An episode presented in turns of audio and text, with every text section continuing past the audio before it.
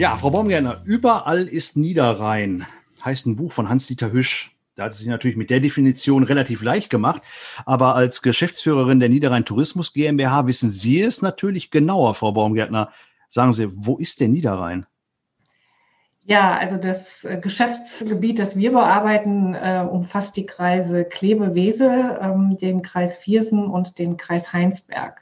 Gibt natürlich noch viel mehr Niederrhein, aber dafür sind wir zuständig und da versuchen wir das niederrheinische Gefühl, die Lebensweise ähm, und äh, den Niederrheiner an sich nach außen vorzustellen, aber auch natürlich davon zu profitieren und das in unser Marketing zu integrieren.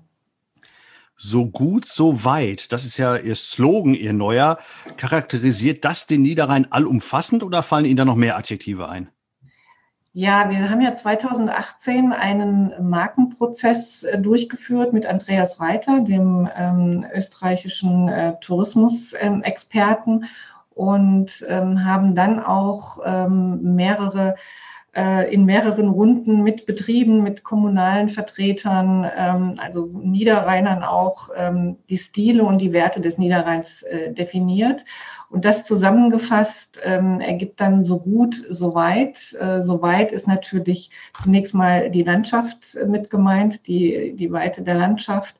Und mit so gut vor allen Dingen die Qualität, die wir hier anbieten können seitens der Betriebe, Dienstleistungen und dergleichen. Und äh, es fällt mir noch ein, dass äh, darunter sich auch subsumiert äh, gesellig. Der Niederrheiner ist ja auch sehr gesellig. Ähm, er ist zupackend unter anderem, ähm, also ein wirklich ein Pragmatiker und ähm, überlegt nicht unbedingt lange, sondern sagt, komm, lass uns das mal probieren. Ähm, das sind auch nur solche Eigenschaften, äh, die man dem Niederrhein oder dem Niederrheiner zuschreibt. Und äh, aber wir brauchten zunächst mal übergreifend diesen Slogan und den fanden wir sehr treffend. Jetzt sind das alles so positive Eigenschaften des Niederrheiners. Haben Sie denn bei Ihrer Recherche oder bei Ihrem Brainstorming auch negative Seiten gefunden? Ja, also wir haben lange über das Thema offen diskutiert. Ist der Niederrheiner offen? Und dann kamen wirklich Sätze wie, ja, ist er äh, weltoffen oder ist er eher dorfoffen? Und äh, da haben wir dann äh, tatsächlich uns für den neutralen Begriff offen entschieden und äh, das, äh, damit waren dann alle einverstanden. Das kann jeder für sich dann selbst definieren, wie offen er ist. Also zumindest müssen ja die äh, Niederrheiner etwas an sich haben, weil immer mehr Menschen äh, ihren Urlaub äh, verbringen wollen, auch am Niederrhein. Ich frage mal umgekehrt, wie sieht denn der typische Niederrhein-Tourist aus? Also der oder diejenige, der gerne nach, äh, ja, in die Region kommt, in den Niederrhein kommt?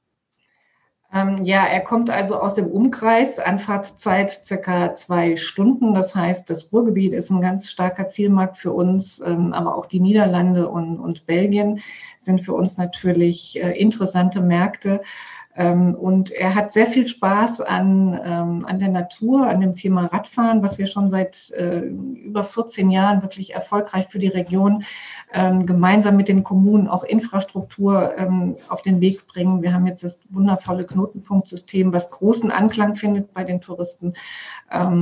Das wird sehr gerne genutzt und vor allen Dingen auch die äh, leckere Küche hier in der Region, ähm, die regionale Küche.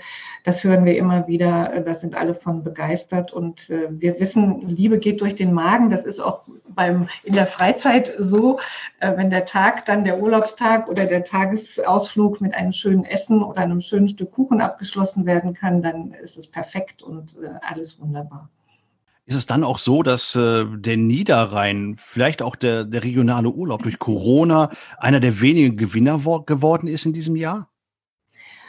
Ja, wir sind im, im tagestouristischen Bereich tatsächlich, ähm, haben wir einen großen Zuspruch gehabt. Da kann ich aber jetzt keine verlässlichen Zahlen nennen, ähm, aber das ist wirklich, äh, und ich glaube, Ihnen ging es vielleicht auch so, wenn Sie an gewissen äh, Punkten in der Region waren, dass Sie gemerkt haben, es ist sind mehr Menschen da, auch Fremde, als äh, man es so äh, landläufig gewohnt war.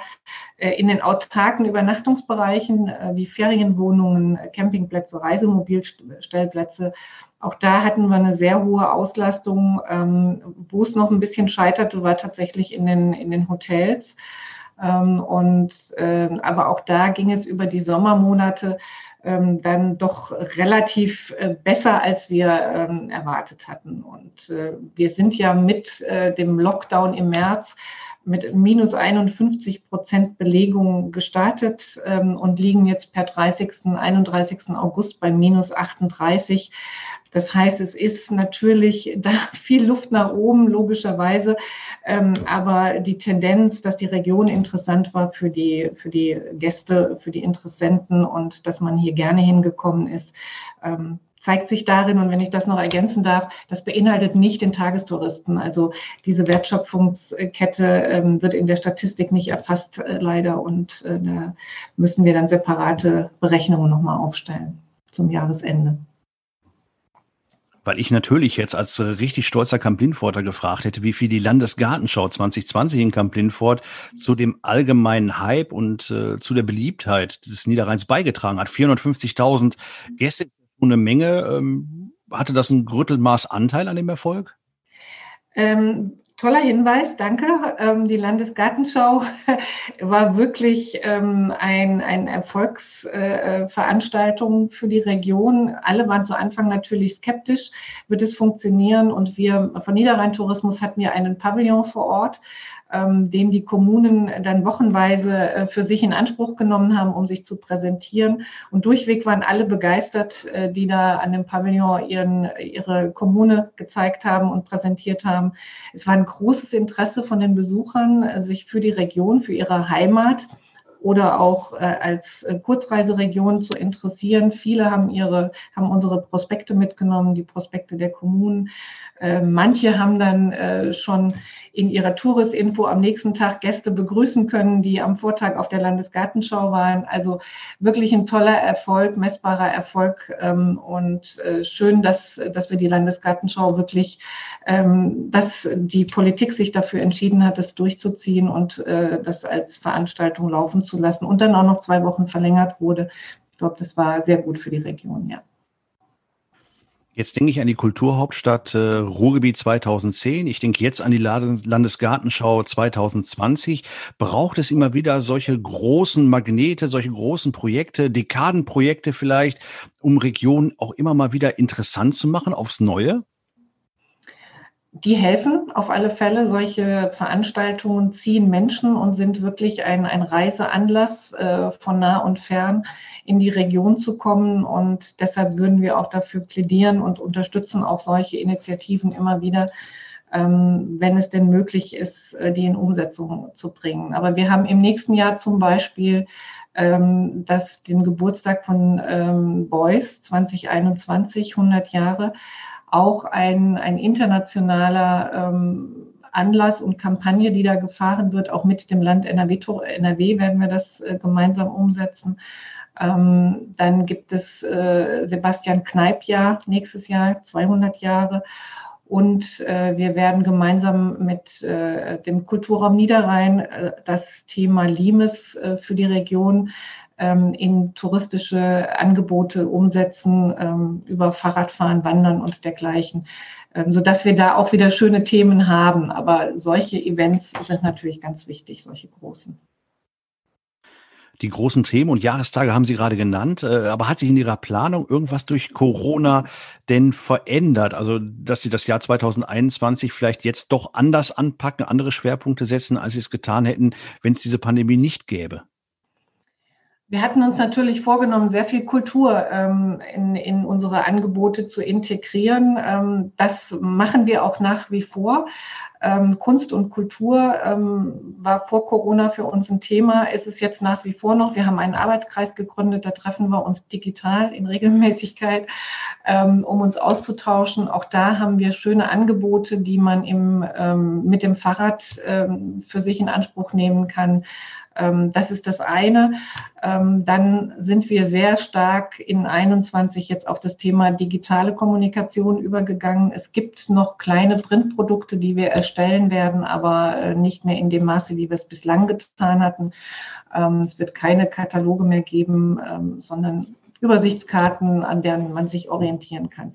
Also das Thema Digitalisierung ist sehr schnell eingezogen mit Corona, in, in, auch im touristischen Bereich. Ähm, was ich jetzt auch mal als positiv bewerte in diesem Falle, ähm, um einfach flexibel und sehr aktuell auf äh, sich verändernde Situationen äh, zu reagieren. Und das muss noch nicht mal unbedingt dann Corona sein, das sind auch andere Dinge, die äh, in einem Papier festgeschrieben ähm, dann sehr schnell veraltet sind. Und äh, ich glaube, da sind wir auf dem richtigen Weg. Ja. Wir haben gerade schon mal kurz über Hotellerie gesprochen und Sie kommen ja auch aus dem Bereich. Ich hatte vor, vor einigen Wochen ein sehr, sehr interessantes Treffen mit Vertretern der DEHOGA, die berichteten, dass vor allen Dingen in den großen Städten, ich nehme erstmal hier für Niederrhein natürlich interessant, Düsseldorf, deren Hotelgeschäfte total eingebrochen sind, weil das Messegeschäft natürlich weg ist, äh, Seminarreisen ähnliches, ähm, Kulturreisen äh, sind weggefallen, weil die großen Museen da auch nicht geöffnet hatten.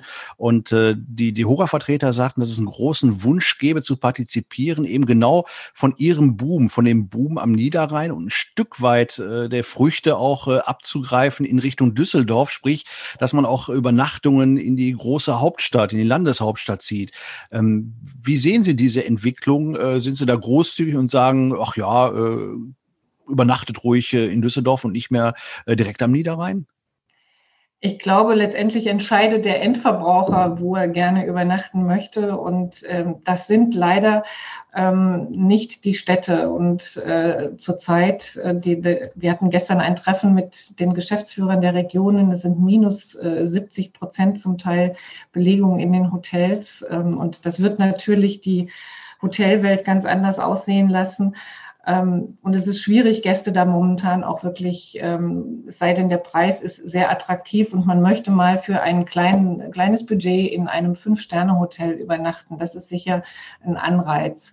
Ansonsten ähm, sind aber auch die Städte auf einem guten Weg, sich auch dem Thema Natur aufzuschließen. Und äh, es macht sicher Sinn, darüber nachzudenken. Und zum Beispiel Boys 2021 äh, machen wir auch gemeinsam mit äh, Düsseldorf Marketing, um äh, da eben auch Düsseldorf zu integrieren und also die Wirkungsstätten ähm, von, von Boys darzustellen in Verbindung. Da wird es auch Angebote geben. Und es gibt andere ähm, Dinge mehr, die man gemeinsam machen kann, um diesen Kontrast urban und ländlich gut miteinander zu vereinbaren. Aber letztendlich entscheidet der Gast, äh, wo er übernachten möchte und ähm, was er auch ausgeben möchte an, an Geldern. Und das können wir wenig beeinflussen.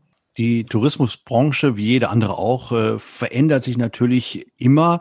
Jetzt besonders durch Corona, äh, das Jahr 21, wenn Sie in die Zukunft blicken. Digitalisierung ist ein großes Thema, hatten wir gerade. Welche Tendenzen, welche Trends sehen Sie noch für das kommende Jahr? Wie wird sich der Tourismus äh, insgesamt entwickeln? Ja, also wir haben uns noch auf die Fahne neben Digitalisierung, wir werden daran arbeiten, Niederrhein to go zu entwickeln, also wirklich auch eine mit strukturierten Daten zu arbeiten, äh, bekannt unter Open Data. Das möchten wir für die Region äh, bestenfalls gemeinsam mit den Niederländern umsetzen in einem Interreg-Projekt mit der neuen, in der neuen Förderphase. Dann wird uns das Thema Nachhaltigkeit ähm, auf alle Fälle äh, sehr beschäftigen und auch da möchten wir mit den Betrieben gemeinsam die Region aufstellen. Wir sind da auch im Gespräch mit der ähm, Energieagentur NRW, die da auch schöne Seminarreihen anbietet für die Betriebe. Was kann ich in meinem Betrieb leisten, um äh, diesem Thema gerecht zu werden? Und was uns auch umtreibt, ist das Thema Mobilität, ähm, ein schwieriges Thema. Ähm, wie kann äh, ÖPNV ähm, einfach gestaltet werden, äh, Tarife einfach gestaltet werden, auch ähm, für Touristen. Da haben wir schon mit Verkehrsgesellschaften Gespräche geführt. Das ist aber ein Prozess, das geht nicht von heute auf morgen. Das Thema Radfahren wird noch stärker mit Sicherheit. Insbesondere im Kreis Wesel gibt es Initiativen, das Thema Radfahren in den Alltagsbereich ähm, ähm, zu integrieren und da auch öffentliche Radfahrstationen anzubieten, gemeinsam mit unserem Freizeitrad äh, Niederrhein. Rad. Ähm, also das sind unsere Themen Digitalisierung, Nachhaltigkeit und Mobilität und darunter dann entsprechende Projekte zu initiieren mit den äh, Kollegen, mit den Gesellschaftern und mit den Betrieben. Das ist und das bleibt spannend, weil ich auch mit sehr großer Freude die Entwicklung von Niederrhein Tourismus auch verfolge und äh, merke, da ist äh, Kopf und Fuß dabei, ähm, Bodenständigkeit vor allen Dingen. Also insofern bin ich da schon sehr gespannt auf 21 und äh, Ja, so als abschließende Frage, eine persönliche noch. Sind Sie denn schon mit der Urlaubsplanung für sich selber fürs kommende Jahr fertig oder sind Sie da erstmal vorsichtig? ähm, na, ich werde natürlich ähm, jetzt nicht unbedingt am, am Niederrhein äh, meinen Urlaub machen, aber ich werde ihn ähm, vielleicht im Januar im Sauerland oder bei den Kollegen im Münsterland machen. Ähm, das ähm, haben wir so ins Auge gefasst, um uns da mal umzuschauen und äh, ein Teil natürlich auch am Niederrhein und ich bin ja am Wochenende auch viel unterwegs, um neue Ecken zu erkunden. Also von daher, es macht immer wieder Spaß. Ich sage das nicht, weil es mein Job ist, sondern äh, weil ich es wirklich liebe und äh, kann dann nur empfehlen, auch mal in die nicht so bekannten Ecken zu schauen, die wir auf unserer Seite auch anbieten. Ähm, das äh, ist wirklich ein Erlebnis, auch die kleinen Perlen der Region zu entdecken. Ein wundervoller Appell zum Schluss. Die, in den Shownotes würde ich dann nochmal vermerken, wo die Internetseiten zu finden sind. Es gibt übrigens auch einen sehr, sehr schönen Blog. Ich glaube, Fräulein Niederrhein heißt der, äh, wo eine äh, Bloggerin die schönsten Seiten des Niederrheins auch äh, zeigt und von denen berichtet. Es lohnt sich auf jeden Fall, hier vorbeizuschauen in den Niederrhein. Ich sage erstmal herzlichen Dank, liebe Frau Baumgärtner, für dieses Interview, für diesen Ausblick auch in das kommende Jahr zum Thema Tourismus hier am Niederrhein. Ich sage danke für die Einladung.